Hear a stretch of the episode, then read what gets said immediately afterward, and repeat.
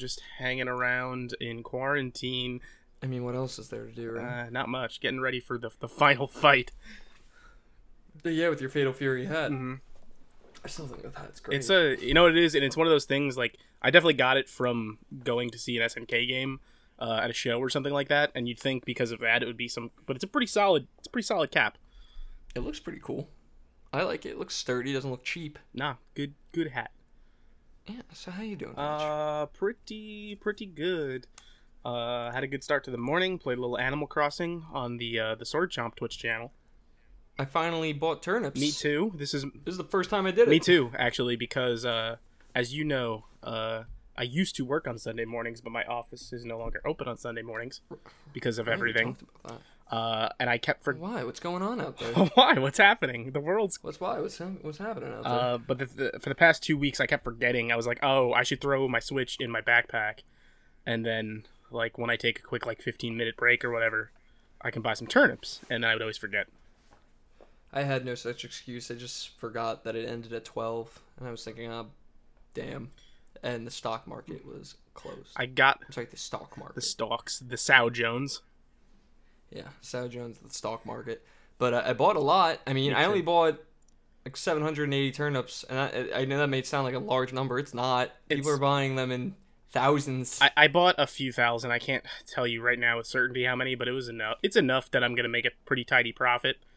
Um, oh yeah, for sure. I mean, if you just sell them higher than you bought them, some basic economic 101 right best there. part of that uh that stream is uh i think it was like 11:58 and i'm in the shop selling a bunch of stuff and Mm-hmm. i'm like okay i can probably get a few more turnips time to mad dash pole vault and as i'm crossing the river i hear like the noon bell in town hit and i'm like no And no Daisy Mae was still there she was on the beach at Oh. 12:01 um Wow. i think it, So I guess until you just leave. if you enter a building or something i'm sure she goes but I, I managed to get there thankfully Yeah, why you just stalk her on the island? That's fine.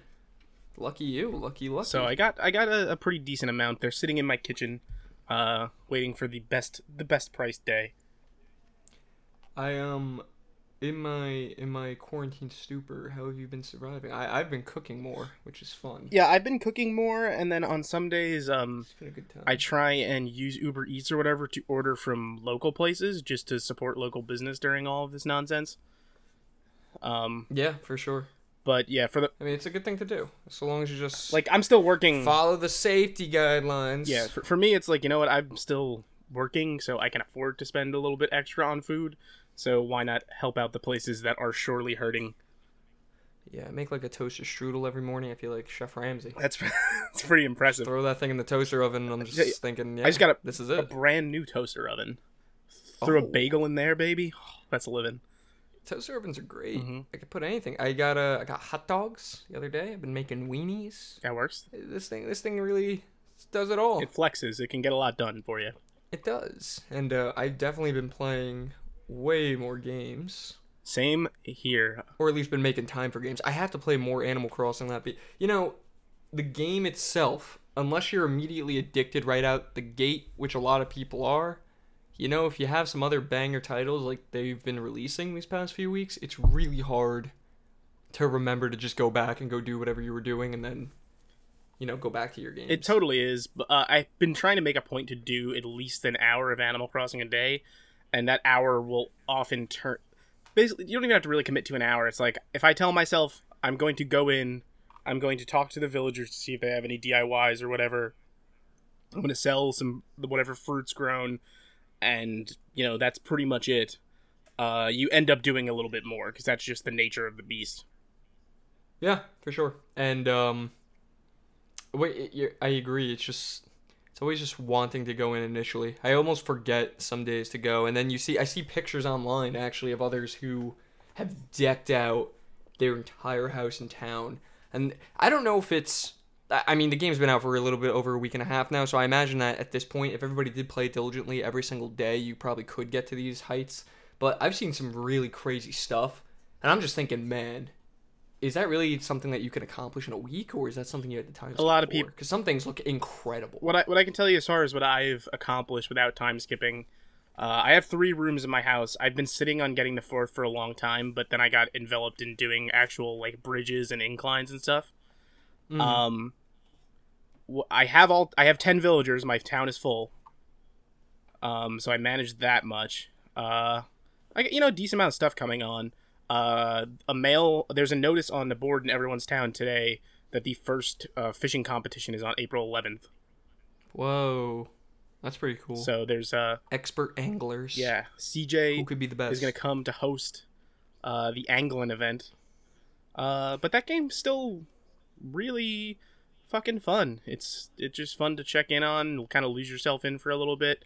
Um, as long as I'm going to be home on Sundays, I'm going to be doing that Animal Crossing check-in from 10 a.m. Eastern to 12 p.m. Eastern uh, on the Sword Chomp on twitch.tv slash Sword Chomp for the time being. So that's something fun I'll Yeah. be doing. For real. And uh, I saw that my cousin had beaten the game, or rather, quote unquote. Apparently, if you get KK Slider and you attend a concert, the credits just roll. Yeah, it gives you I didn't know that. and that's when you also unlock uh, the pathway stuff. Uh, oh, like the ground. yeah, you get an- to make it look fancy. you get a new app that will let you lay pathways. That's so cool. Yeah, so I have a lot of catching up to do on that. But I've, ugh, there's been so many good titles that have come out, and then Final Fantasy's coming out next week. It's rough. In the JRPG market, it's a rough one. I- competition's fierce. I thankfully though I have two things off my plate uh, this week. Same, but you go first. Tell me. Tell me what it Uh, is. I'll start with Doom Eternal. Uh, I ah, you finished. I it. rolled credits on Doom Eternal on Ultraviolence. That felt real fucking good. Congratulations. Um, you know that that game. Uh, I mean to keep it brief, like I don't feel like it's quite as good as Doom 2016. Um, it loses me in some places where Gasp.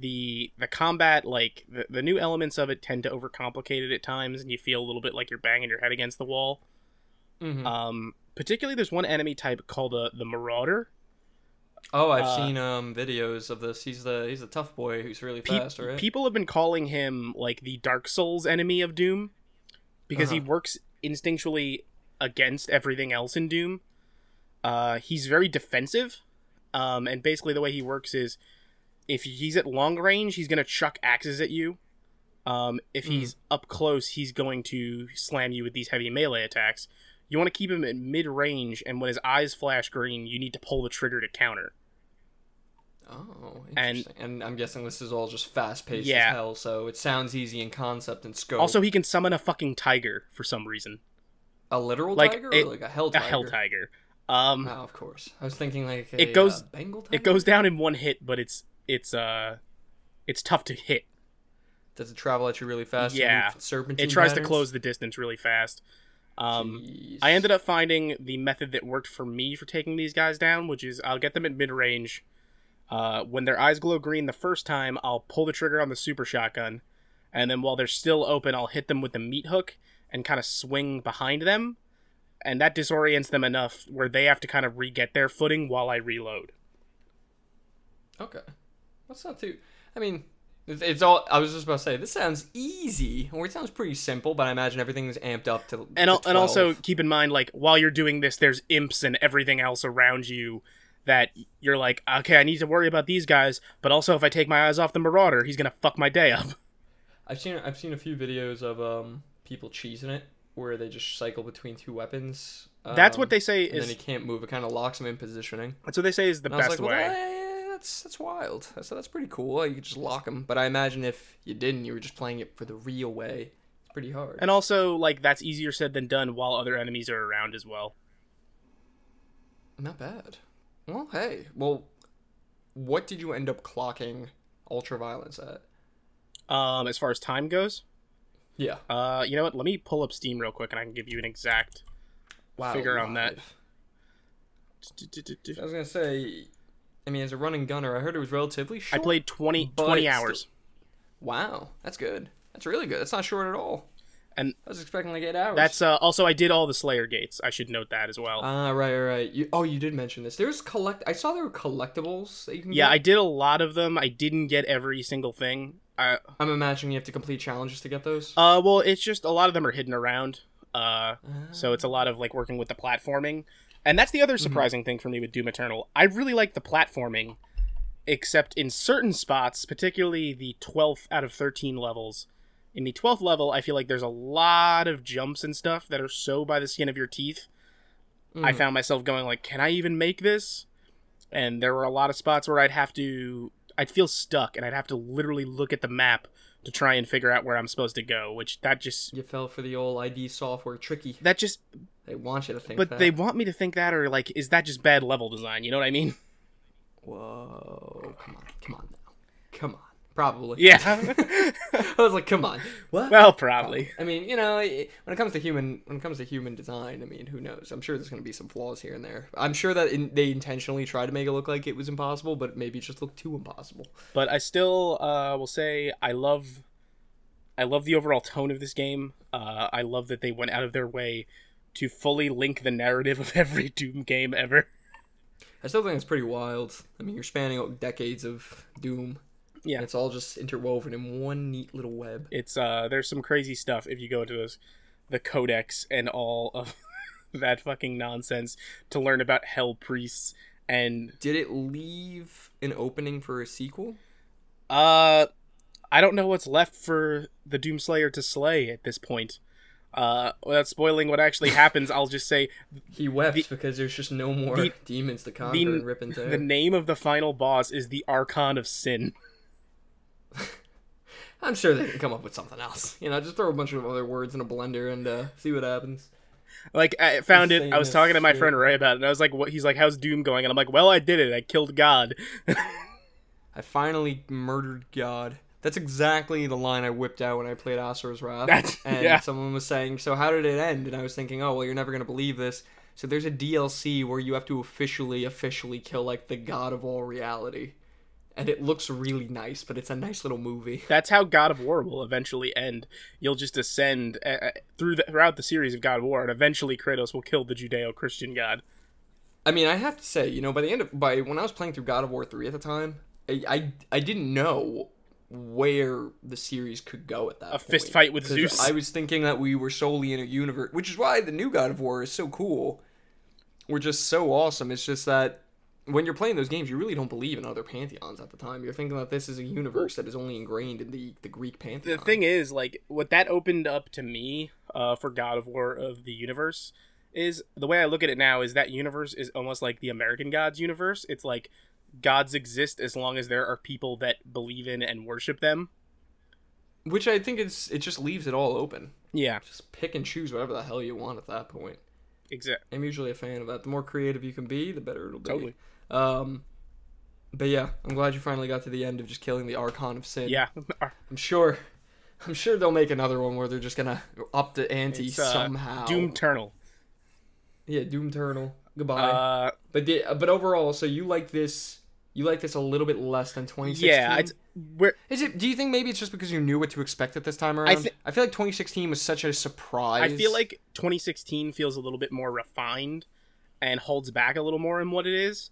Um, basically, the way I'll put it to this is I totally understand, and I think a lot of people are. I understand being turned off by this. Mhm. The way I'll put it is I still think Doom Eternal is really great and really fun. I think Doom 2016 was at the time and would be if it were to come out even now a game of the year contender. I don't think Doom Eternal is that. I think it's a fantastic game, one we're talking about it, but I don't think it's game of the year material. Wow, strong words, strong opinions here. I was um, I was talking to another friend of mine who really likes Doom, and I was telling him off of our last show. He was saying, "Hey," oh, rather, I asked him. I said, "Hey, you know, I was I heard that you know, new Doom Eternal. It's not so very noob friendly out the gate. You know, they kind of throw you in. They have a lot of mechanics. To your points that you were making, which seemed pretty genuine." And he even had the opinion. He was like, "You know, no, I'd say you could just jump right in." And I was so interested to hear that because I don't know if you, you never know who's ever looking at this hmm. just through an opinionated mindset to just say, oh, hey, you know, maybe just from a new player's perspective, this is, you know, not that introductory. I mean, this is a guy who's played Doom all of his life and he just knows Yeah. it. So, of course, he may say, like, oh, no, it's fine. I'd say it's for sure. Tr- it's not like it's impossible, but it's trial by fire. Oh, I'm sure. I'm sure that, I mean, I'm sure that's the concept of the entire game, too. It's always just trial by fire. But I see, in your point, I see how you're referencing that. It's just. And that's when it comes to mechanics and the overall gameplay. You're just saying, hey, can't really just jump in immediately. You gotta gotta take a moment and evaluate what you got going on. and that's coming off the way Doom 2016 kind of warms you up a little bit. And there are a lot of enemies at first, but it, it does a better job of warming you up, I think. It's a fucking game where you run and gun and fight demons in hell. I love speed. Some wacky stuff. I, I definitely want to. I want to get in on it, and I will eventually. I think I think down the line later this year when I go through my my current library and start whittling that down a bit, I'll just have Doom because I have Doom 2016 that I do I do want to play that again. hmm Um, just because for the sake of it, I I know it's a good game. I really enjoyed it. I do want to play it again. Um, before just hopping into Eternal, because I feel like I'll appreciate it more a little bit at that point. You'll also be able to go linked. when it ends on a cliffhanger, and then you start Doom Eternal, and you can go. But what happened with the what? Oh, I'm sure I'll be pissed off, and I'll just or just confused, and I'll just say, okay, well, I guess. It, And then they- matter. I've had games before where you just start the sequel and nothing matters. And it- You're just like, and "Alright, then they fine." kinda answer that stuff. And when I, I mean, at that point, I'm sure they just thought, who cares? but uh, and in the sense of almost, I mean like by kind of answer it, I mean like Samuel Hayden shows up again, and you're like, so like, are we friends now? one thing that always stuck to my mind in certain games was um i always love when games do this so i'm being biased because it's my favorite but dead space 1 to dead space 2 so dead space 1 you escape Mhm. and then you quote unquote get attacked Yeah, by x here because i'll never ruin this for Yeah, yeah. anybody but you get attacked by quote unquote this thing. A, necromorph. yeah a necromorph let's just say. And you're wondering oh was that was that real? What's going on? And then two starts. It's like nah just say nah forget about that I still like, it doesn't matter. I still really like, and I'll always stay by this. I really like the intro to Dead Space Three because it's just a disheveled Isaac in his apartment being like, "They just came out of the trees, man. They just came out of the Yeah, trees." like, they even amp it up even more to three and two ends, and you do all this epic stuff, and then three starts, and it goes, nah. Isaac going with a crazy person laugh like this. Yeah, and then they're just like, Isaac, please. Or even God of War 3, how you just kill everything. Uh, go, And the new God of War is just, nah. God of War Three Yeah, starts with you on a recreational uh, rock climb to murder God. Oh, ugh, that, that. The first, I want to say, hour to two hours of God of War 3 is still my favorite for an action game like that. You rip off the. I will never forget watching E3. I think it was E3 or was it a PlayStation demo event? Uh, Regardless, there was that moment where they're showing you the graphics and how advanced it is compared to 2, which was insane at the mm-hmm. time. Look and at that fur. there's that one distinct scene where you're ripping off Helios's head, and they were saying, "Hey guys, remember in two when things were kind of brutal? Well, y- y- check this out. It was one of the most brutal scenes I had seen in the game at that point in my life.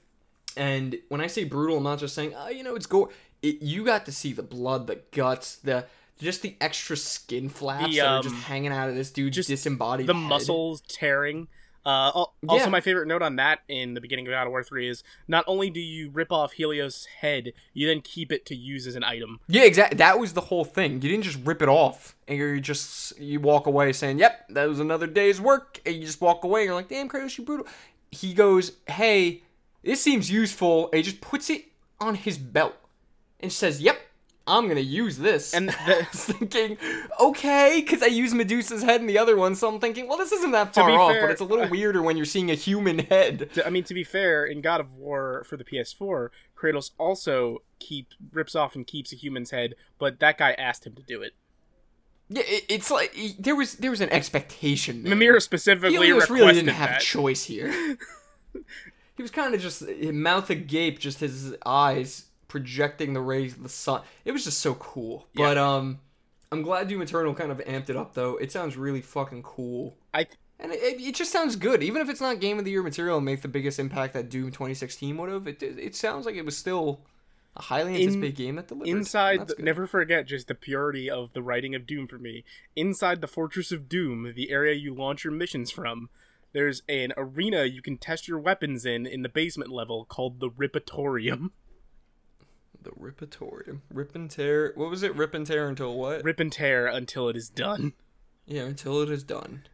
I I'm genuinely curious to see where they go from there because this one looked like they just really showed all the cards. And I really don't know what else they could do at that point. and again i always say the final shots of doom because again that- this wasn't even spoilery like are always just sell the tone for me so well, where it's just like the last boss exploding and then a speech about like being the Slayer or whatever, as the Doomslayer just throws his super shotgun over his shoulder and walks away from this bloody carnage as the metal fades in. And then it just ends. And then just credits, Say, yeah. Join us next time on the next episode of Doom. last time on gonna Doom. happen? Yeah, last time on Doom, Uh, we go back to hell. But the next thing I played, we both played and both finished, Yes. uh, and that would be Resident Evil 3 remake. I beat it in two The sittings. Remake of remakes.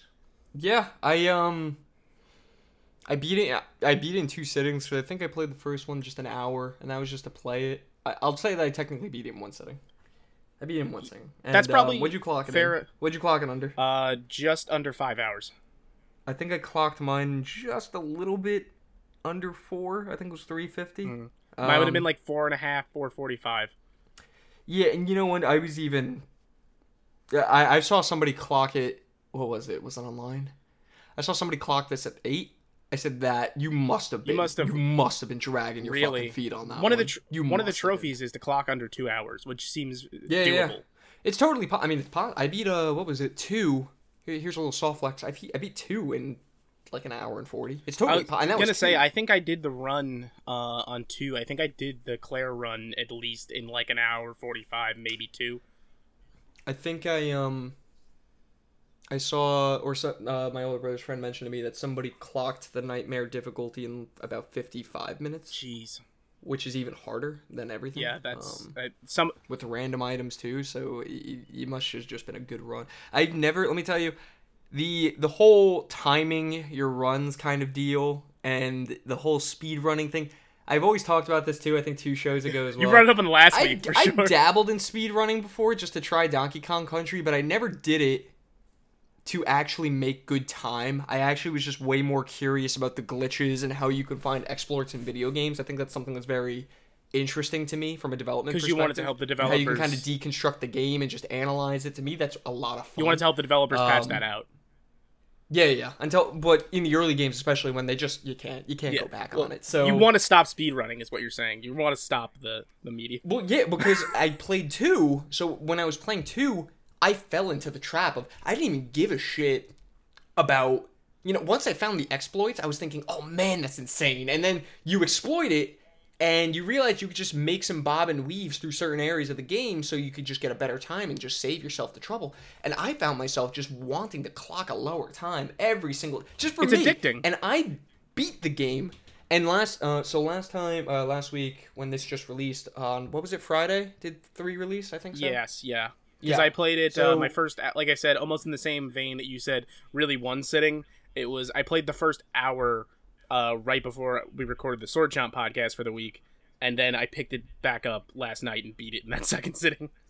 Yeah, for sure. And I, while I was waiting for three to download, because I had pre-purchased it and I was just waiting, and I got it off of uh, I think it was Green Man Gaming for about like forty something dollars, because I also had another coupon coupon, and um, I was playing two, and so I finished getting the achievements for two. I 100 100 percented completed two, like it's all done, and I felt pretty cool with that. But when I started playing three, there were times even after I beat it where I thought, man, I could probably go back to two really quick and just get a lower time. And I was thinking, oh man, I wonder how low of a time I can get with three right now. Like it's just in the back of my Yeah. mind to think, I wonder what exploits are, or I wonder where you could kind of take advantage of the scripted It's events and just the kind, kind of, of game through that that encourages that sort of thinking.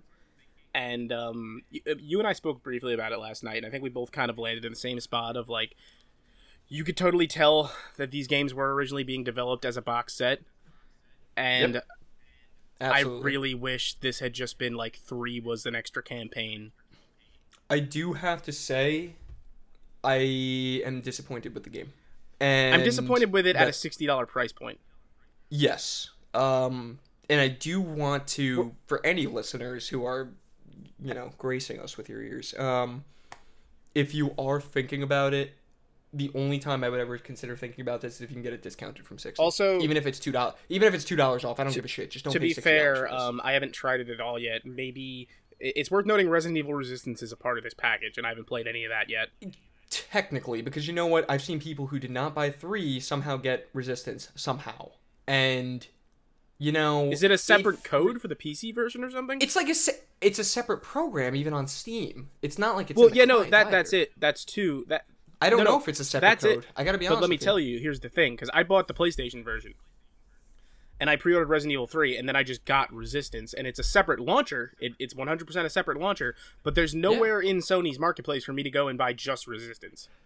I'm telling you, I've seen people. I don't know if it was for a beta. I don't know if it was for something. There was else, a beta for people Were able to play it. Yeah, some people were able to play it and just say, eh. and even then, it's still very, it's still broken and it needs work. And it almost seems like I, I imagine, And that might be a cool thing. I haven't played any of it yet. I haven't given it any time yet. I I have watched. I have played barely a round or two. Um, it's just a one versus many kind of deal, and vice versa. It seems fun. There's obviously been two development teams to work on it, as it should Yeah. have. I don't see still why they couldn't have put in additional content in the game, the base game.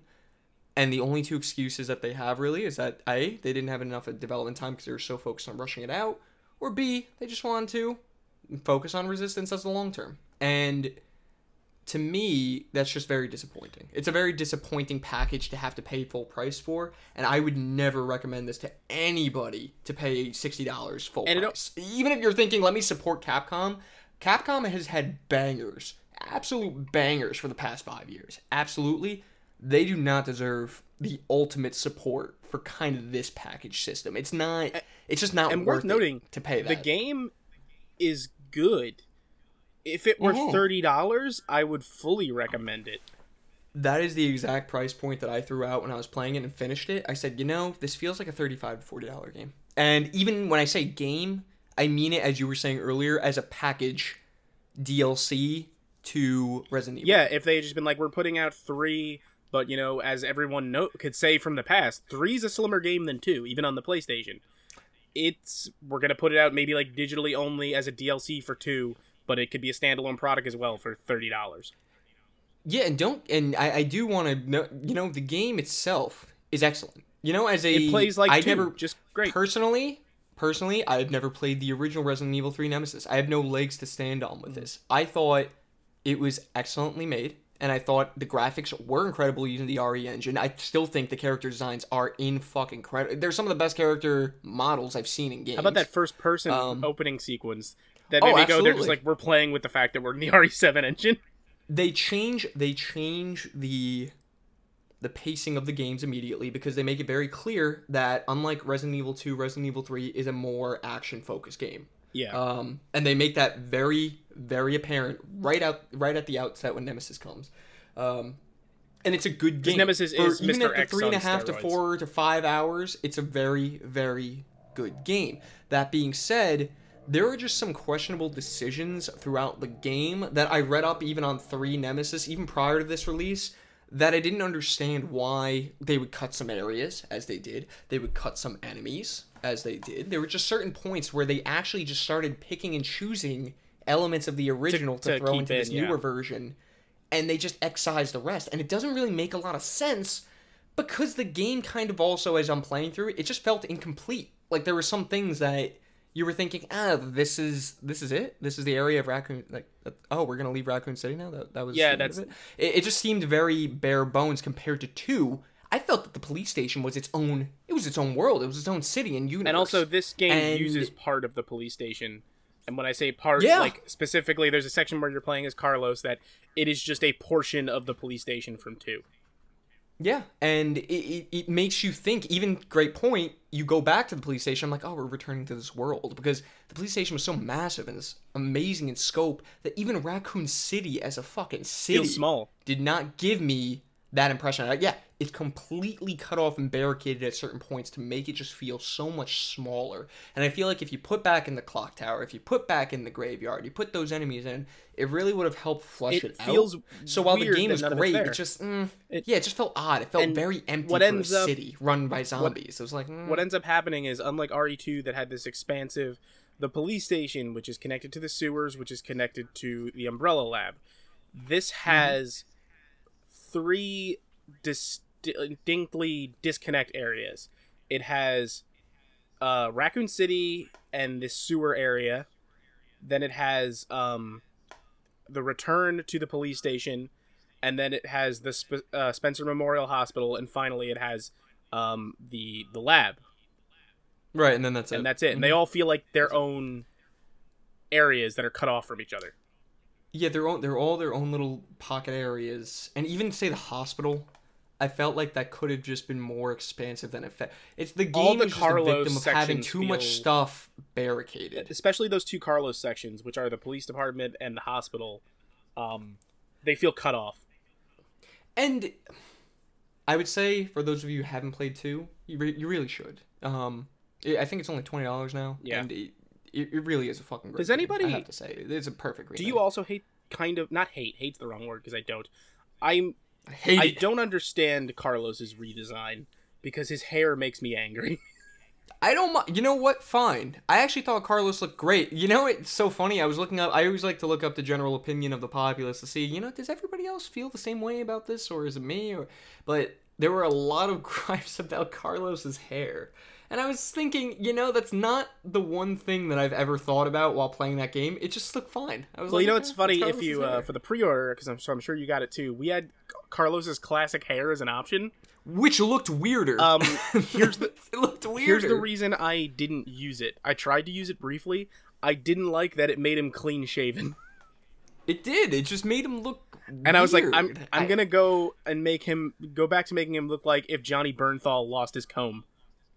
And again it's just it's just there and it's just all hanging out it was so funny too because um i saw i didn't even know this until after i beat it and started just looking up on the web what people thought of it there were people who or players who were actively angry that jill's alternate costume Did not have the skirt. Yeah. did not oh didn't my. show enough ass Well, I- it didn't have the wi- skirt. it's but- well they they were saying oh they, they made it more of a shorts skirt combo Yeah. and that's that's ridiculous that's unacceptable once again censorship at its fine i was thinking you know i didn't again i didn't play 3 but i went back and i looked up screenshots and just as my suspicions were confirmed you you can't tell shit No, it was a on the polygonal game. model it's like somebody complaining which i'm sure it happened lara croft didn't look as busty enough for the whole meme of having pointed breasts and just saying, "Oh yeah, it's, it's not good enough." You couldn't even tell Jill's back leg from an ass cheek. Oh, you can't. Um, my favorite it's impossible. my favorite note to get is I found a really great thread uh, on Twitter about that where it was like, imagine being angry about this, but my favorite reactionary meme to this stuff is always just that cake where it says like, "Sorry, you didn't get a boner." yeah, it, it's it's preposterous. And these are people who I don't even know why. Let's just say like, it's it's the let's say you principle of the thing, and it's like, Let's say you could. principle, you Juggalo. Let's say you could get yeah. Let's say you can get a little bit, half of an ass flap of a cheek out there. Is that really what you want? Is that really what's gonna set you that's over? that's Come their on. hill to die on, Eric. I, I, it's it's unreal to me. To me, my laundry list of things that could have been improved. We got we got skirts. Probably that it's not even on the list. That wasn't even considered. It didn't even come up. I didn't. It. In fact, I, Didn't even fucking I bother. refuse to lo- use the classic costume, not for the reason everybody else did, but because to me, I went, "Ah, this, Jill's going through a lot. She should at least get pants. I thought it looked all really cool, and I even loved her stars outfit that you got. Oh, yeah, I- I did unlock that after my first fantastic. run. The character models were absolutely fantastic. I loved every single bit of it. I was playing on the. Thank God I was playing this on the PC because I really. It, they look incredible. They do. Mm. It's just, you know, there are just minor gripes that I had. Like even let's talk about Carlos. Yeah, at the police station. I'm spoiling it again. If you haven't played these games, I'm sorry, but these are games that came out like They came out in the ago. 90s. Let's say Carlos at the police station. Genuinely, again, never played three. It doesn't make sense in canon that Carlos returned to the police station because in the original, apparently, Jill went back to the Yeah. police station. That's number one. But number two, that normally wouldn't be a big deal, and I wouldn't give a shit. It's just, you know, in two, in the remake, as a part of a DLC, I'm using air, heavy air quotes for that bullshit. There's a little note that was left by Jill in the RPD station Because- with the assumption that she went back to the RPD station because Resident Evil 3 takes place a couple of hours earlier than Yeah, 2. because well, they're technically like taking place conjointly, but she would have been there before Leon arrived. she, the point is, yes, she was there. There's no way she would have left the note. And I was joking about this earlier that uh, someone was telling me the joke, like, what the fuck? Did Carlos just eh, forge her handwriting and signature and say, hey, Actually? Tyrell wrote it. But it, it just doesn't make sense. And there's a clear disconnect between the development teams and story. And it just seems like they made some last minute decisions that didn't really make too much sense. And even going back to RPD was really cool. Um, but it just It was strange. eh, It just kind of felt like it was strange. Also- and it really didn't feel like it made a connection. The only thing actually at the end of this game that it made me really want to do is go back Yeah. to two, um, because it just felt more of a game. Also, if we're me. making changes, I would have made Tyrell playable yeah, just because he's the something real hero. Yeah, and I know that this is one of is- from the sounds of it. I just griped about this with you for maybe good twelve minutes, and at the end of this, I'm gonna say excellent game. It is. It is. The base game is a lot of It's fun. just I thought Nemesis. There were certain moments that looked, yeah, not at sixty dollar fun. The, the the price of admission to me is not worth that. There are some moments with Nemesis that are badass. Like they're badass. Dodging rockets all day. Oh, there's the scene. That's still my favorite Jill There's a line in scene where RE3 he's taking a ever, weapon. is He can use There's a scene where he's taking the weapon. It was the rocket launcher. To your point, he just drops the crate. It auto opens and it pops up and it takes. It was so badass, and I was thinking, man, that's awesome. Um, Back when he's a leather. but there were certain changes that they should have made, and you know, the mass consumer public was saying, hey, the game's too short. Yeah, I agree, but at the same time, the original was. My gripe is more so that they could have put in more to make it something. And they more, cut rather than just sticking a base game. Yeah, and they cut it, and that's why that's weird. Um, everything else about the game shines. It really does. It's just it's fucking weird to do what And they did. it- so I'm hoping that number one they they they should release DLC. The reason why I'm telling you to get this at a fucking discount is because you bet your ass they're gonna charge you DLC Yeah, money for yeah, that for sure. They're gonna say you like this game, well, well buy some more, and it's gonna be progressively leading up to the amount of content that RE2 and, I, and I'll buy it because I'm an asshole. I'll only buy it on sale. There, there's no, I can't anymore. Um, but that being said, we did beat it. I am gonna go back and try to 100% it just because it, it's gonna take even shorter, I imagine. I'm gonna do the same, but I Um, might wait uh, until we're living in a world where I have played Final Fantasy VII remake and then jump back to. RE. I can't wait for Final Fantasy. Well, well, you know what? My um, I just got the notification today off Amazon that my Final Fantasy VII is not going to ship or deliver until the 14th. Mine's so it is going to be. I switched to uh, digital when I found out this was going to happen, as I told you. Uh, so Mm-hmm. it's actually preloaded on my console right now with a little like five days and however many hours countdown. How much? Uh, how much space did it take? Uh, I didn't even check because I have. Because that was deterring me from downloading it. Let me go t- take a. I'll take a look for you after this. But um, the thing was, uh, I didn't even check because I have my my thing set up. Uh, there's a setting you can have on your PlayStation where it's, hey, if I pre-order something and it has a preload, as long as there's space, do it automatically. Yeah, why not? That's that's you're playing a dangerous game. That's a dangerous I don't think game. so. Just do it all Because what if I forget I pre-ordered something or something like? You're gonna run out of space. Well, no, no, it's set because if you pre-order something, uh, as long as there's space, auto load it once uh, preload is available. That was I, I that would have been a dangerous game to play if this was pre-external that I hooked up because anytime I I put in a new game, forget it. It said nope. Uh, you're out of space, and I was thinking, oh shit, who what needs to be? You're out of space, buddy. Goodbye. Um, the final word on RE3, a lot of fun. Don't buy it full price. It's a very nice demo. I, I should say DLC. I'm sorry, that's really harsh. It's a really nice DLC. Um, but that's all to me it is, and it, it's a good game. But yeah, not not 60 65 dollars. If you did spend that money, I applaud you because you must be a big fan of it But we do for sure. have other games to discuss. Oh yeah. So outside of that, there is Final Fantasy, but that's not coming out yet. That's gonna come out soon. There was Persona. Five Royal.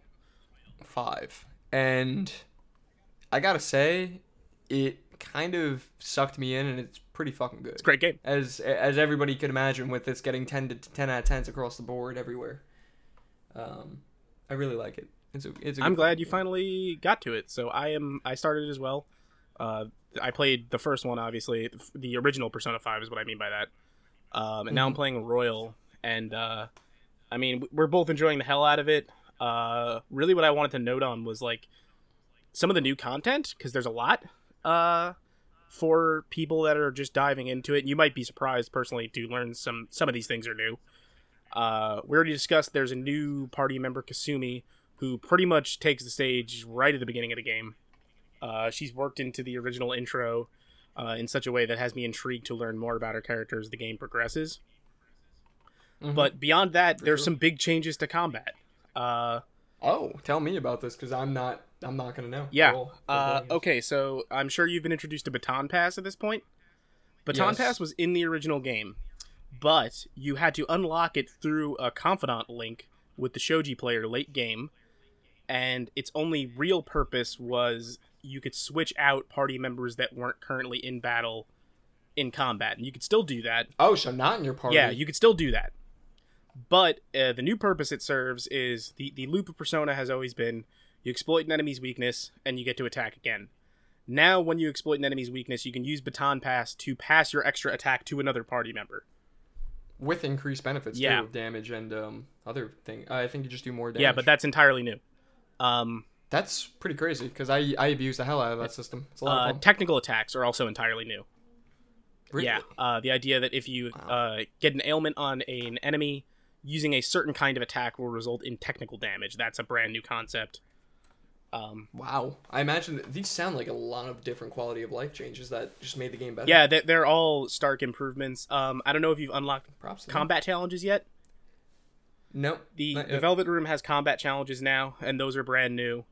Um, I did just okay. They didn't call it combat challenges. I think they just called it like battle, whatever. It yeah, was. you go through uh. Justine and them to to do these. Like, and a lot of them are about getting multipliers up and doing a certain amount of damage. Mm-hmm. Um, and also, actually, there are two of those that are out as DLC that I did pay for. Um, Hmm. because I'm excited to do them when I'm of the appropriate level. There's DLC packs where you can fight the protagonist from Persona 3 and Persona 4, That's pretty um, cool. which are I probably cool. I probably wouldn't get those because I wouldn't be able to. yeah, you have no it. frame of reference for it, so I have, I have no fucking frame of reference for that. I'll say, who are these high schoolers? Time to beat beat up some high schoolers. Um, I saw that with Persona Five, there was I think a grand total of about seventy to ninety dollars of pure DLC Yes, I- that is out there in the wild, and I was thinking how obscene. Also, I was like, what? I already have most of that DLC, and it transfers right into Persona 5 Well, Royal. you know what? When did Persona Five, the original, come out? uh, 2017. Yeah, so you know, you had the game to enjoy for a number of years. So that I imagine that you really just played through a lot of it to justify spending more to get a little different And experience or a little It wasn't fun. all like I spent all that at once. You know, it was pumped in over time. Yeah, it's spread and also how long did how much time did you spend? 200 game? I'm sure hours. you made we- yeah, I'm sure it was well worth the investment Yeah. for God's sake. So that makes sense. I was saying for like people like me for new, I was thinking I was uh hey, you know, I wonder what kind of DLC they had. It was literally I think they were like buy this bundle. Come on, Persona bundle. it. And I was thinking, oh, this has the base game and then some extra. It's like no, that was all DLC, and I. I was disgusted. so what, I said, "What is this crap?" I was like, "There's Under- two. One of them was the uh, Hey, listen, one of them that you showed me was the Super Sentai bundle where you could become Power Rangers. Yeah, the that was for cool. for anyone who's played any of the Persona series before, it's one of my favorite bits of lore. Is they basically have their Power Rangers equivalent, Neo Featherman, that exists in universe. Um, Persona Four also had Neo Featherman costumes, but the first time they make they they mention them in Persona One, like you can see the show on TV. In Persona Two, um, there's actually an extensive plot point where each of the characters, because they're a group of friends, has their favorite uh, Featherman character from their childhood, and they all have the masks, and they become important items to like the narrative arc in Persona Two. I like that. I like how there's just story-based reasons for But it. But all those costume DLCs, I just I wouldn't I can't appreciate it yet. I can't. I would have to play the game, beat it, and then want to go through another round to even say like yeah. I'm gonna. There's also Gonna buy uh, this there's shit. costumes from Shin Megami Tensei Tra- Strange Journey. Which I I did see that. I I have to say. Atlus knows if you're even a remote fan of anything, they'll know that you'll shout. They'll say, "You Also- like that? You like that? Uh, you like that reference?" Yeah. Also there?" worth noting, you're "I not just paying for the costumes because costumes change the battle music in Persona. So if you're wearing the the Strange Journey costumes, you get the Strange Journey battle music. I'm a big fan of that. Um, I recently, so you can tell whenever I was just telling Rich before we even cast it, I was saying, "Hey, I didn't know how heavily influential this was with Shin Megami Tensei." And let me tell you, I knew the background of Persona, where they it was a Shin Megami Tensei spin-off title. You didn't expect people to be yelling And- Jack Frost.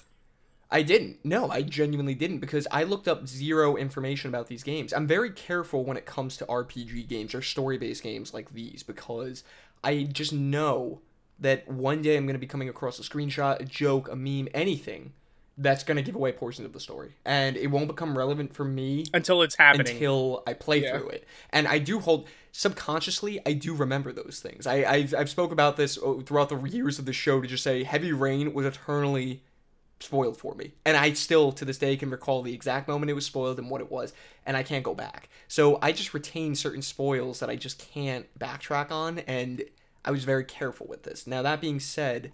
I'm an extremely big fan of Strange Journey. Which is a great game. I really dug that game, and I really dug. Uh, my introduction was from Shin Megami Tensei 4 at the time because I wasn't, you know, I wasn't that hardcore of a fan of the series, and I loved those games. They were such a weird combination of dark, humorous, and yeah, just just strange.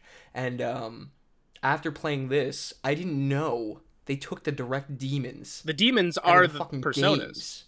Yeah, I didn't. I, I had no idea. I just thought it. To your point, I thought it was a JoJo's Bizarre Adventure version of a high school drama. And it kind of is, Everybody to a just had point. their.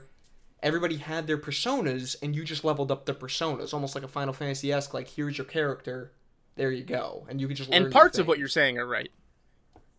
You, I hope so. It is so far, but the entire demon fusing system, it's like they took all the Shin Megami Tensei form, they just threw it into the game, and I was so surprised, thinking, wow, you know, people really do dig Shin Megami Tensei, because I used to think in the past, you know, this was kind of a niche title that some people played, but it was a it's a weird game. They're all weird games, Yeah. and I was thinking, wow, Persona's so popular, it has to be because of this high school aesthetic and difference and departure from the weirdness of the demons and all. No, they're all there. And I was sold. I said, oh shit, it's just high school mixed with this shit, and things just progressively keep getting weirder and more serious or lighthearted. Hell it's yeah, the, they do. It's, it's the series. Eric, welcome to the Velvet Room. Oh, it, it's fucking great. Yeah, it, the Twin Peaks, it, it's like, I love, I adore Um. And oh, I- also, yeah, I like th- that should be. Uh, they mentioned it in this, but you won't have the frame of reference of seeing it change, um, because of the other games. Igor says early on, I believe he says this room changes to suit the needs of its user. The room has a different form in every game. In That's Persona Three, I believe it's an elevator. Um, in Persona Four, it's a limo. Um, and in this, it's a prison. Does it ever explain why it's a prison? Uh, well, it has to do with all the theme of you being a thief. Ah, and you break out. Okay. I kind of yeah, and I just I dig the characters. I really just like the the flow. Story. Actually, there's a better there's a better reasoning for it being a prison, but you won't get that until you've beaten the game. Well, yeah, I was gonna say, does it at least tell you in Yeah, you'll get a, like hey, um, there's a reason. I don't know. I don't believe you've been to Mementos yet, uh, which is Mhm. the Mementos. You'll have that explained to you shortly. Not really a spoiler. It's basically the palace of the conscious mind. Think of it as people like Kamoshida, the first uh, real boss, so to speak. He's his reality is so warped he has his own palace. Mementos is the palace of the world, the connective consciousness. Um, so basically, think of it as a dungeon you can explore in your downtime to grind. Oh, it's like um terrible reference, like a Bloodborne Chalice dungeon. It's just a little Yeah, it, it's similar in that respect. Although it does have a little extra a narrative stuff. arc for beating. You'll find a lot of optional bosses there. Uh, like death is sort of the main is the the true end game boss, a la Final Fantasy style of finding extra bosses. Um, death roams the halls of Mementos. That's pretty cool. I I I barely. You know what? I've sunk in already seven hours into it, and it seemed like a blur. Like I haven't even And spent any yeah, in seven hours and you're not through the first dungeon yet. Well, I saw somebody um said, "Oh, hey, you know, I've spent about six hours," and someone said, "Oh, so you're almost done with the tutorial," and I was thinking, "Oh man, Uh, also, Uh, yeah, I guess uh, so. coming into other changes, the tutorial's a lot more palatable this time. Uh, I'm sure you saw this meme at least back in the day. Morgana spends a lot less time telling you to go the fuck to bed. Yeah, I didn't even know. You know, it's only happened a few times so far, and I was thinking, wow, if this kept happening, that would have been a pain in the ass. Basically, the way they remedied it is in early hours, you don't have a lot of opportunity to leave um, your home at LeBlanc. So they just added a lot more things that you could do in the coffee shop.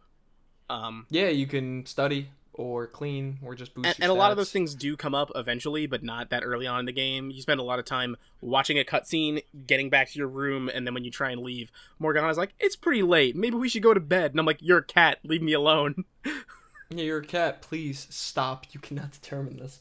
I um. have you started I to do, uh, melt? I do have to say, for people who are new to the series, as somebody coming into this fresh, just like any Shin Megami Tensei game I've played, it starts to ease you in pretty easily at first, and then once you get a good couple of hours in, they just throw. They're like, "All right, here's some other stuff." There's a lot to maintain. And they do give you the tutorials that pretty much outline it as simply as possible just to throw you in. I imagine if they came out with like say a 10-page manual, you wouldn't you wouldn't really want to go through it, but um things like the fusion mechanics, which I'm pretty much used to already, convincing demons to join you. I was so ecstatic to see that literally every single Shin Megami Tensei mechanic is in this Um, game. demon Um, negotiations are back for the first time in Persona 5 since Persona 2.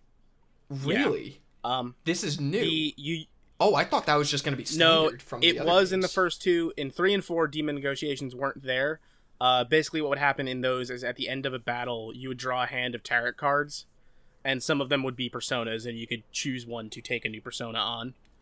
Um, but Interesting. I kind of I love demon. there's so much funny. The writing in demon negotiations is so funny too, so I always love it. They're like, "Hey, you know, man, parents are fucking lame, right?" Yeah, am I right? Or what's this domestic violence my mother was talking about? And I, was love thinking, one oh, of your co- uh, conversation options for that one is like, "Uh, are, is everything all right at home?" yeah, and then they get pissed off actually at you, and then they go away. That Yeah. that's the wrong option to choose. And I was thinking, Um, there are, and then you can by advancing confidant links, the social links with certain characters, you can help aid those. Like I think at level four with on, um, you unlock girl talk, which gives you a second shot if you mess up conversations with a female demon. I there's just so much to consider when it comes to not only the demon discussions but also just the confidant links. There are a lot of them, and there's only so much to do during each day. For example, you really can only go through, say, a, com- a conversation to build up confidence a day until Well, you get into the evening and start. That's why it's important to have the persona of the correct arcana so it'll advance faster. Um, Mhm. Gifts are important to advance those relationships. The conversation uh, points you choose are important, and it, it's it, you know you need to find a healthy balance because all of them are going to help you in different aspects of the game in different ways. Yeah, and let me tell you, anytime And they're also their own little like contained stories, and all of them are fantastic. They are. Huge fan of that kind of uh, game setup. Um, I'm trying to think of another. And there are at least at least three new ones. At least three new ones I know of. Yeah, I was gonna say there. There's a lot of those conversational types of games that I really Mhm. dig. Um, that just suck you in. They, I, I can immediately just tell that this this game's gonna time's gonna. It was always something I They knew say it's about like. 100 hours on average, but that's that's easy. It's like I could easily spend that time just doing anything. Um, Um, but there's so much confidant. There's just so much to absorb. I'll just go in and talk to somebody. They'll say, "Hey, what's up?" And I'll have a conversation. I'll say, "Hey, you're pretty cool, aren't you?" Then all of a sudden the screen will go dark. It'll go, "Thou, I art thou, and thou art." Thou. I'll be like, "Oh fuck! Oh fuck! Oh fuck!" Thou just established a new person. bond It's another confidant. to link. break the wings of rebellion.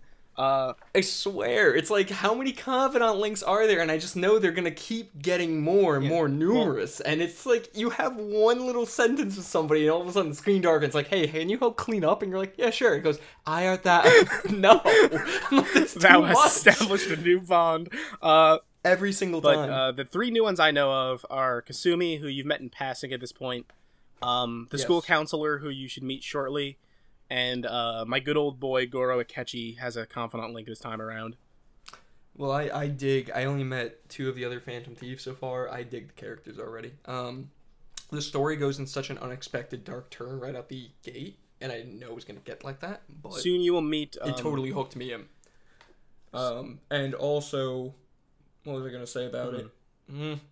It's freaking lost out. train of thought. Oh, what I, I- I meant to No, ask you about this. doesn't matter. Um, also, this is the first persona where I feel like there's a real cohesive theme behind everything. Uh, do you like the idea of everybody's persona sort of being like this thief archetype? Yes, and that's actually what I was gonna get into too. The overall theme, it just blends really well. And let me tell you, I um, my first persona, what was it? Arsene- Arsene, Arsene, or Arsene? Yeah, I just fused him right at the gate, and I didn't know if I was supposed to do You can. that. You, you could always get Oh, him yeah, I back from the did it. compendium. Um, the the the main character like Arsene is his first per, his true persona, but in the end game, um, he does have a a greater form of Arsene that you can unlock. Um, that is like his his peak persona, but that's something to worry about late game. Oh, I'm looking forward to it. it. The game style really it had not clicked. When I say clicked, I mean it clicked, but it didn't really sell me on it until uh, Captain Kidd came out. Captain Kidd. And I was thinking, man, that's a Oh. cool one. I said that's a cool. also worth noting uh, that uh, you might not be aware of. So, obviously, all your party members have their own confidant, their own so confidant link. Um, Mhm. Confidant links max out at rank ten, um, when you hit rank 10 with a party member, their persona will change. That's cool. That's actually pretty cool. Um, and like you said, it's just like a JoJo's Bizarre Adventure stand type of ability. Mm. It's just this custom personality ability type that they have that just persona. Yeah, it's their personas, and it's just cool. I, I just like the overall design. It's stylish. I will say this: the overall design and theme of the game and the interface and ju- it takes some getting used to. It's a lot at first. The game is so heavily stylized in every single aspect of its you know its structure, and I really like it at the beginning, it was a fucking. It's overwhelming. It's just so many colors and so many different things moving That- back and forth. Now I appreciate it. Even again, from a development point of view, I'm like, damn, to make it this way, this is so cool. The way they just structure it all. But in the beginning, I was thinking, what the hell is going the on? The intro here? at the casino, I feel like really envelops you and be like, you're like, what is this? And yeah, it just throws you right in, and they're like, up. Oh, just also. I, I'm feel thinking, like you kind of uh-huh. go into the casino. The casino is a dungeon, and I feel like you go into it with a heavy heart because of the intro. You're like, I know they fail. I know they don't get out. Let me tell you at first um i didn't know that at first also when you, you play the beginning of the game and you have no idea about any of the the elements of the story and i do encourage anybody who hasn't played persona do it like i just play this game it's It's a great entry point. jrpgs um but that's what i want to talk about that i lapsed thought in it's you start out in the beginning and you go through the sequence and i won't spoil this for people who haven't played it yet but when things eventually go awry in at the moment I was thinking, oh, this is actually happening in the real world, and this is how it's going to go. But then you're introduced to palaces, and then the subconscious and those connections, and I'm now coming to the realization that, oh, it doesn't really make sense that you were dressed up the way you were in the beginning if this was the real world, or that you had those abilities. It must have been taking place in a palace. Yeah, And then it's kind of leading me to believe where's the story going to go then? Because is any of this that I'm experiencing right now real? Or am I just trapped in this metaverse? Because it doesn't make sense for what you're going it, through. it, as you unlock more of the details of the, the situation you're stuck in, it'll start to make sense. As you make more allies, it'll start to make sense when you meet the good old Goro Akechi, who forever I almost wish it was my text tone. There is this like he has this pretty boy ass voice, so like the audio bit of Goro Akechi going Robin Hood is forever stuck in my head because his persona is me- Robin Hood. Tell me this, or rather, I'll let you not tell me if it's really spoiler heavy. I'll give you the decision for this. And if anybody doesn't want to listen to this, skip to an hour and five because I can answer this in two seconds. Is the current story where you're in uh, the interrogation room? Is this happening in the real world? or happening in the real world. What? That doesn't make any sense. It will. It will.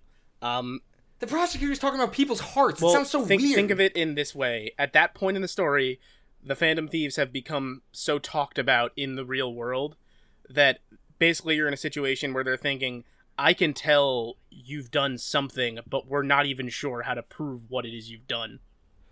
But then tell me this: the beginning sequence is that real? Parts of it are. It's you trying to get out of this dungeon because the metaverse is starting to sort of collapse in on you, and the real authorities are starting to show up. Um, that's a big turning point in And they're blending. there's a reason they were prepared for you to try and strike this palace. I won't spoil that because it's a big turning point in the game. Okay, thank you. That'll be that'll be enough from the spoilies. I I had a feeling. I had a feeling because as you start to get more abilities, you're not you're not who your persona is in the real world. And you know the acrobatics, the weaponry, the gadgets. They're Well, it almost it all leads into like the way the airsoft shop works, where uh, Morgana Right. talks about it being a reality of perception. It doesn't matter Yeah, that it's not it's the real real- gun. Your enemies think it's a real gun, so it behaves like one. Yeah, I, I really dug that too. Okay, that was enough of that. So I just want to make sure because right now, I one of my favorite parts of the game is that every time you either make a new confidant connection or you um, progress in the story, all of a sudden the frame stops. It starts to just multiply because da, da, da, And it's da, the interrogation it room. loops you right back to the Yeah. future and the present. And I adore that Yeah. because it's just such a cool little. It's a great it framing just device. Switches the tone. Oh, I loved it. I loved it. I loved it. So so far, it's already selling me. I'm not even done with the tutorial palace yet. Um, I'm so excited to just play more. And frankly, I don't even care about Final Fantasy. I got a delivery delay to But the more time with Persona. I don't even give a shit. Yeah, I don't even give a Um, shit because I'm already playing a JRPG. and a that's so fantastic of one. One of the best ones of like the past ten years, if you ask me. It- it's so much fun and here's I this is something I don't take too heavily or to heart pun not intended I do not take this so closely but um I mean even GameSpot gave it a 10 and I don't take game media review scores seriously in any capacity I still don't the only time I ever take games media reviews truly seriously are when a game When I did it, yeah. when I talk about it, which is true. You know what? That should be good. That should be a good reference for anybody who's ever determining that. Make your own make your own judgments. But if a game bombs, I'll take it seriously. yeah, that's, Um, that's fair. If it does decently well, uh, yeah, I'll form my own opinion. I'll know if I'm gonna buy it just if I'm interested enough. Point in ca- case in point, Donkey Kong Country Tropical Freeze. GameSpot gave it a six. You know, and uh, other outlets gave it top marks, but I was gonna get it anyways. Cause Also, Game Games Yeah, it's uh, GameSpot happen. gave uh, Resident Evil Three remake a six, which I think is fair. Yeah. And everywhere else gave it nines and tens. And you know what? If it was basing the general game on it, totally. But I think that other outlets were judging it based on its package. And I, I take that I take that into consideration as well, and I agree with that. But um, oh, also, listen, it- it, just goes to show that Persona Five is getting tens, and these places really they're known for never giving a bunch of tens. So when they do give it a ten, you're like, oh shit, it's the deal. But Persona really is fucking good so far. To sell me on a game like that early, that's impressive. also, I'm gonna have two more quick Persona notes for you, um, just because I think this will give you the appeal. If you're wondering what the huge appeal of uh, a New Game Plus was, um, in New Game Plus you get to bring your social stats over into the new file. Um, Um, so you can kind of cut corners on a lot of the confidant ranks by like having higher guts and knowledge and stuff like that. Um, and then the other note I was going to give you was if you finish Persona 5, you're wrapped on it, and you're like, wow, that was really good. Um, my offer still stands to lend you my Vita TV so you could play Persona 4 Golden. oh, I absolutely want to. They still say it's the best It's one. that is the thing is like I like Persona 5 and I think certain aspects are a lot better. I think the the characters of Persona 4, the core cast, is still a stronger cast. Oh, that's cool. Um, I just have to. I have to. I have Troy- to play them Tro- now. I'm I'm so into them now. Troy Um, Baker and I was waiting for the new Shin Megami in four. Tensei game, and this, this, I mean, this is it for me. I just didn't know. Um, so that's just, I'm. It's a nice little. I've been this year. I've been having a lot of new discoveries in games, like The Last of Us. Who could have thought about that? But I was about to say that's enough Persona talk. 'cause I just realized I talked about it for almost twenty we, to we, twenty we easily minutes. did. So, are you not interested in Persona JRPGs? Boy, do I have. You probably never. Do I have a got to this point. podcast for you? Do I have a podcast for you? Because you probably never even got to this point. Um, let's shift into the News, news because there is some. the biggest. Oh, should I do release radar real quick? It's short. Oh yeah. Um, I mean, it takes like what two seconds? Yeah, it. Below is coming to PS4 on April 7th. Convoy is coming to PS4, Xbox One, and Switch on April 8th. Final Fantasy VII Remake is coming to PS4 on April 10th. And Tharsis is coming to Switch on April 11th. They still didn't call it Final Fantasy VII Part One. I will not. That, And that they is the never will. always die on. That is the dumbest thing they've ever done. Well, they're I- going I to call the sequel understand. Final Fantasy VII Remake Continued.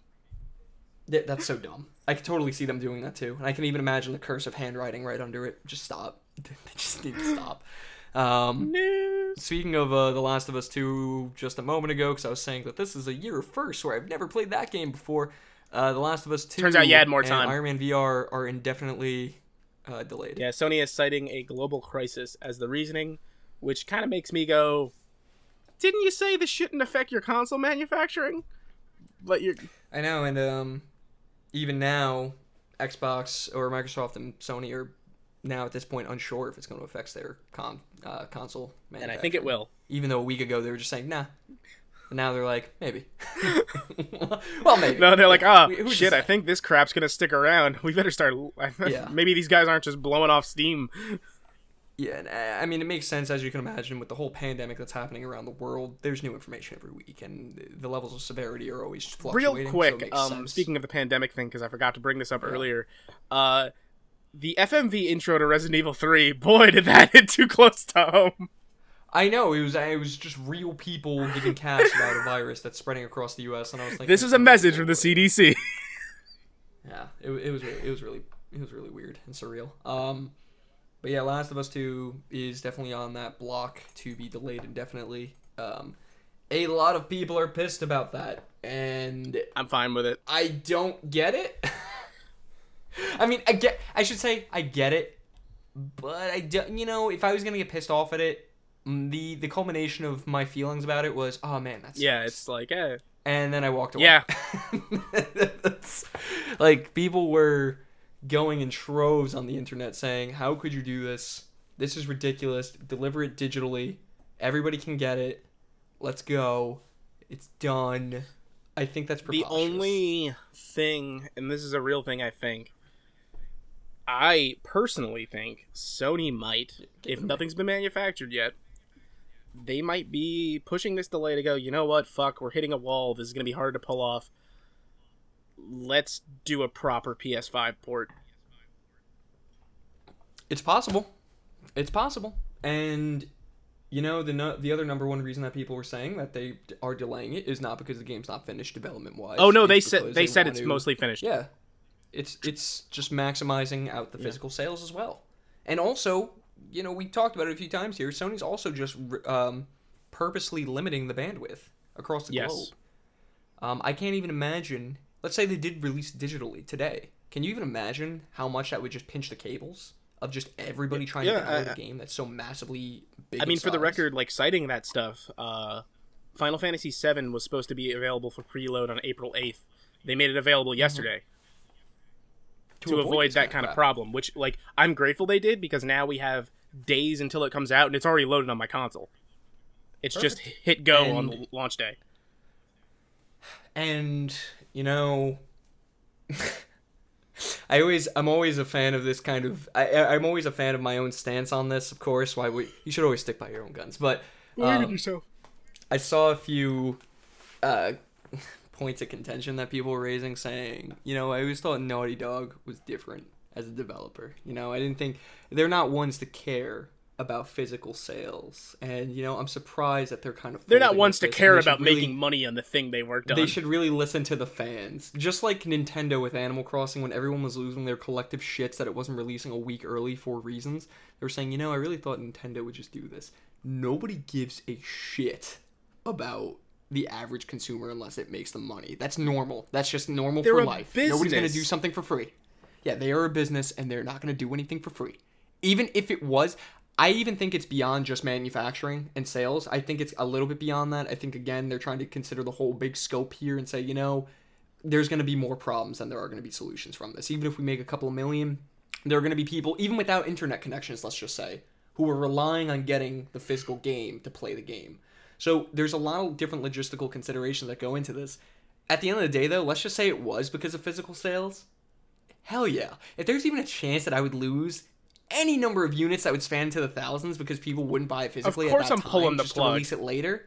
Yeah, of course I'm gonna pull the goddamn plug on that. What are you out of your mind? Like, come on, we're trying to I go, maximize what are you? the What are you fucking here. stupid?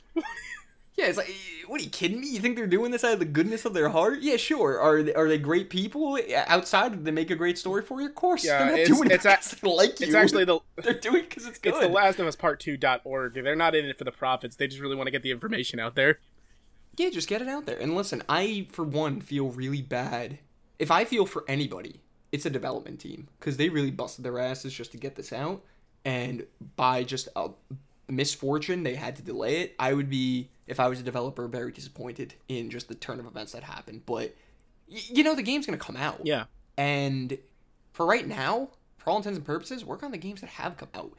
From the from the middle of 2019 up until now, there have been so many titles that frankly I'd be surprised unless you were playing games diligently, which a lot of people have. There are titles that you have played all of them through. There, there's no way. You've got stuff on you. You have a backlog, and I don't believe that you don't. There has to be. Oh my god. I was looking at my Steam backlog the other day and I was thinking, huh, that's fucking terrifying. So I- I just thought it was kind of funny and I'm not really I'm bummed about it, but I see that they're now trying to do damage control by releasing some screenshots and just some general things. I heard there was a gameplay trailer for about a minute that was leaked. I don't know if you heard I about that. Um, apparently somebody uh, they, they were saying maybe it's a QA or somebody that released about a one minute segment of the game. Uh, nothing was spoiled, but now people are becoming concerned that randomly something's going to drop on the internet one day where it's going to spoil the game. So now there's pressure on Sony as a company now to say, well, what the fuck do we do? That's at that point where I start feeling bad for the company and Yeah. the, the devs more specifically. Because, fuck, if I was Neil Druckmann and the next day I found out somebody spoiled the penultimate moment of my game online, a clip, I would be pretty fucking demoralized and pissed off. That's rough.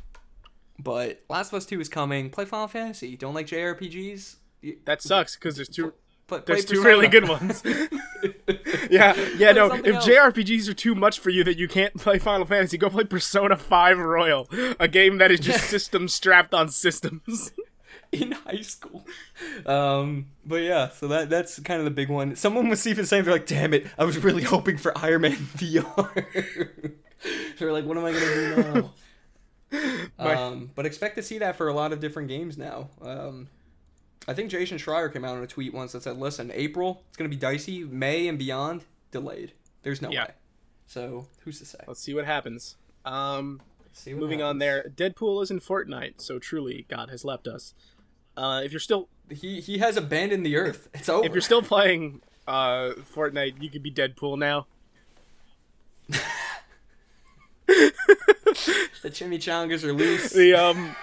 I know the fans have been really I, demanding. I got by the way I was dying. I got that press email about it from Epic, and uh, if the Hot the the subheader was like chimichangas, and Ben Pack just cropped it and tweeted it, and I was dying looking at that because the email's just sitting in. You open your and there it and was. that's It. just says it's an Epic Games email, and the, this uh, header is just chimichangas. Because you're having a rough time in quarantine. You know, you've been on week two to three of isolation. You go in your inbox looking for any form of solace or good news, and you just get chimichangas in the inbox subject. Uh, Oh my god. Fuck, uh, d- yeah, fuck that. fuck, that. like I delete. can't. I can't do that. Yeah, I, I'd say mark it, mark as red, and just delete it, or I'd take it away. Excuse me. Oh. God! Uh, moving on from that, uh, E3 uh, schedules abounds. Uh, Ju- June Yeah, fifteenth they to just said, seventeenth of twenty twenty one, they will be launching a um a revamped E E3. a day before my birthday. That's fun. This is this is not what I asked for, but Yeah. sure. Um, and on top of that, IGN's looking to fill that gap uh, with a summer of gaming event. It's being planned in conjunction with the ESA.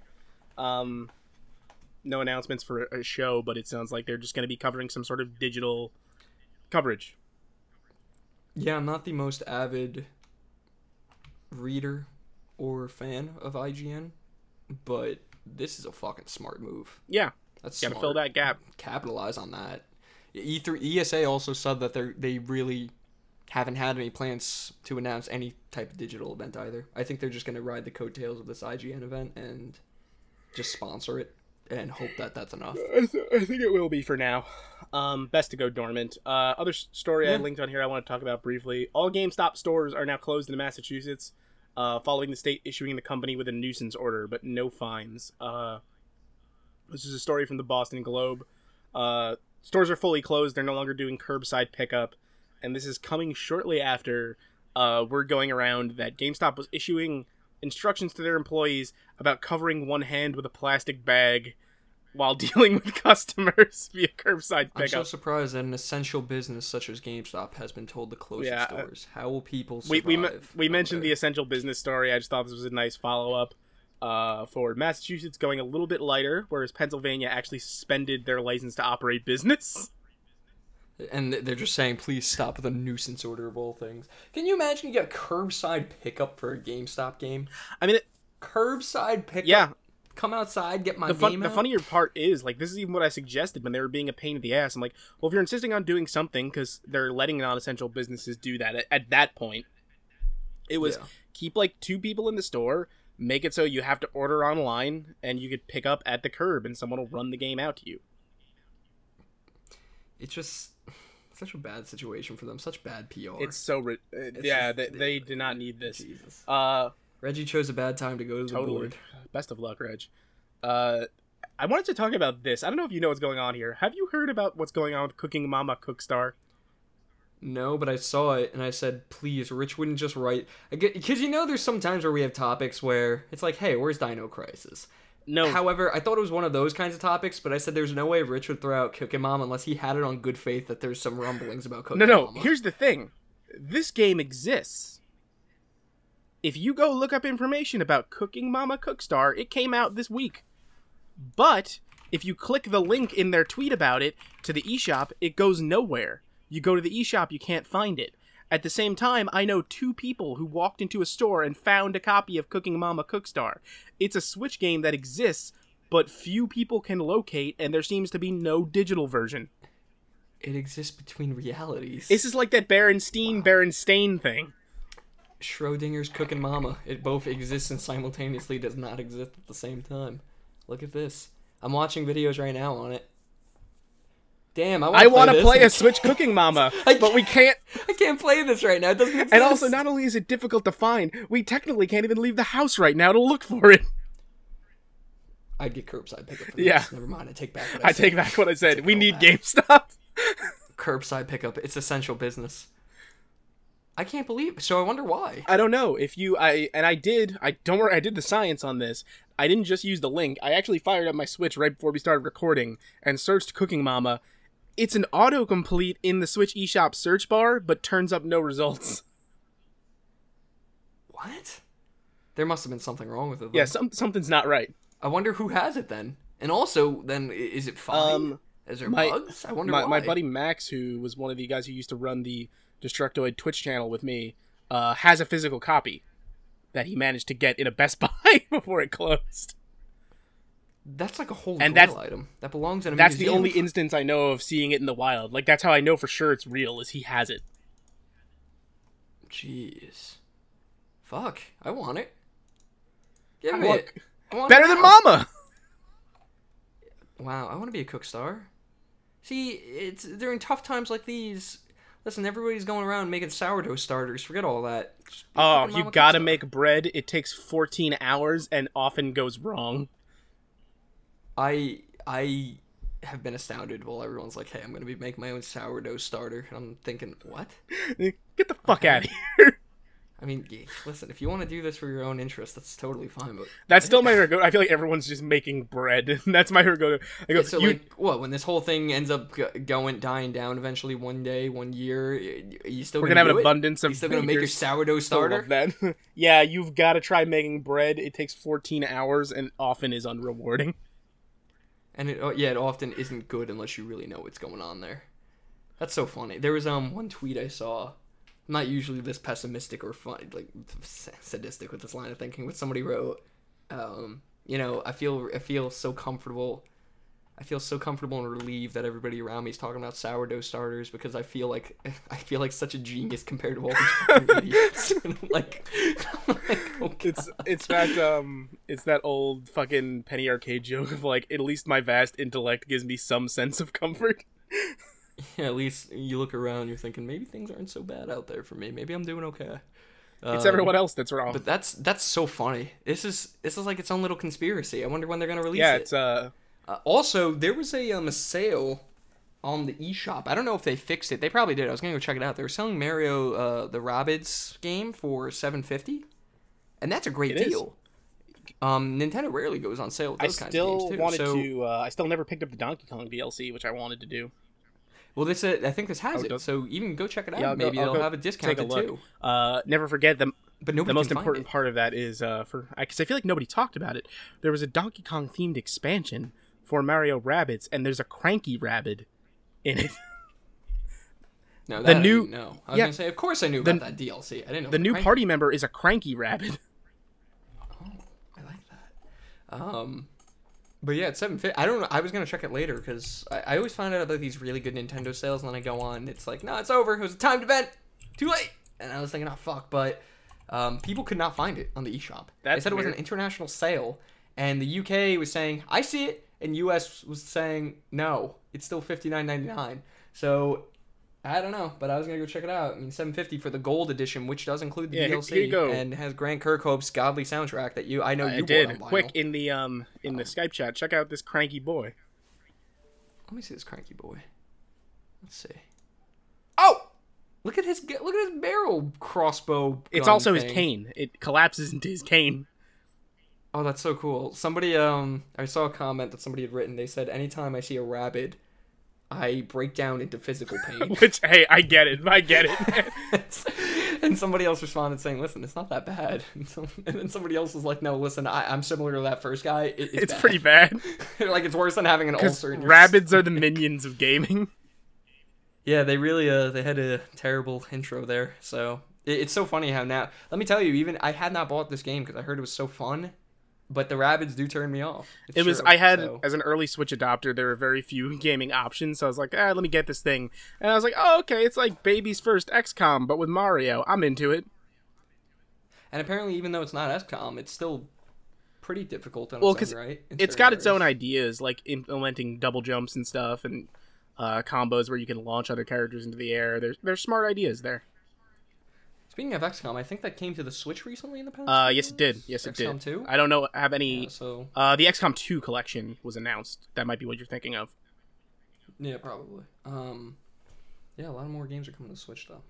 But yeah, the Rabbids games are on sale. Cooking Mama doesn't exist, even though it does. It exists in its own little pocket Hmm. dimension. If you can find, if you can find Cooking Mama, let us know.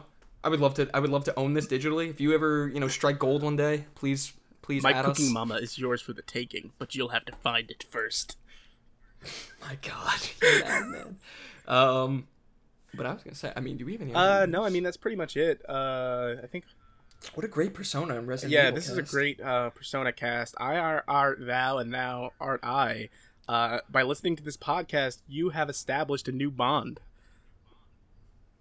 I kind of like these kind of bonds because this is kind of a forced Yeah, bond. you didn't have a know, like, choice. you have to listen to us every week. Yeah. it's not hey please anymore. But, it's Uh, you kinda can gotta. break it the wings of rebellion. I don't remember the exact Persona Five speech.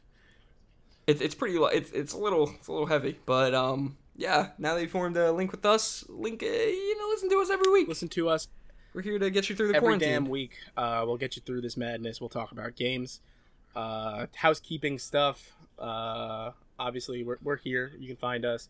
Uh, at Gek- the Gecko Games, our wonderful home on Anchor, um, and all your other favorite podcast services where you can subscribe. Uh, a big, big thanks to Heather Ramos for our wonderful logo and to Ed Maquette for our intro. Uh, ask us questions, Gecko Games Podcast at gmail.com and find us on Twitter. You can find Eric at beautiful underscore Eric, and you can find me at the Richmeister Zero. Um, and I guess that about does it. Rich, as always, thank you for just thanks for just existing. Thanks for being here and complimenting my hat and being you.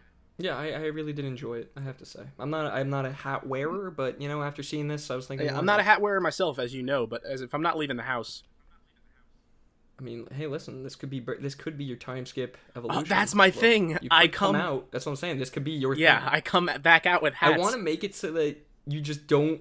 This is one of those things where there has to be a rule with the time skip. You can't say anything about it. You, you just come out, emerge yourself into the world, and they'll say, "Rich, Rich is this a new look?" And you'll say, "Oh, what? It's been a long time, huh? And like It's been a long time." you guys, exactly. You're like, "Hey guys, you want to go grab some dinner or lunch?" You go, "Yeah." And I go, "Is that Rich?" You go, "Sup, guys? It's been a long time." Catch huh?" you- with the snapback. Catch you waiting, huh? And I go, Rich, is that you? Oh, that's exactly how it has to happen. And you can't. That the whole golden rule is you can't make any reference to what has Yeah. changed. You just got to make sure that it's this unspoken thing that everybody's acknowledging, but you're just continuing on.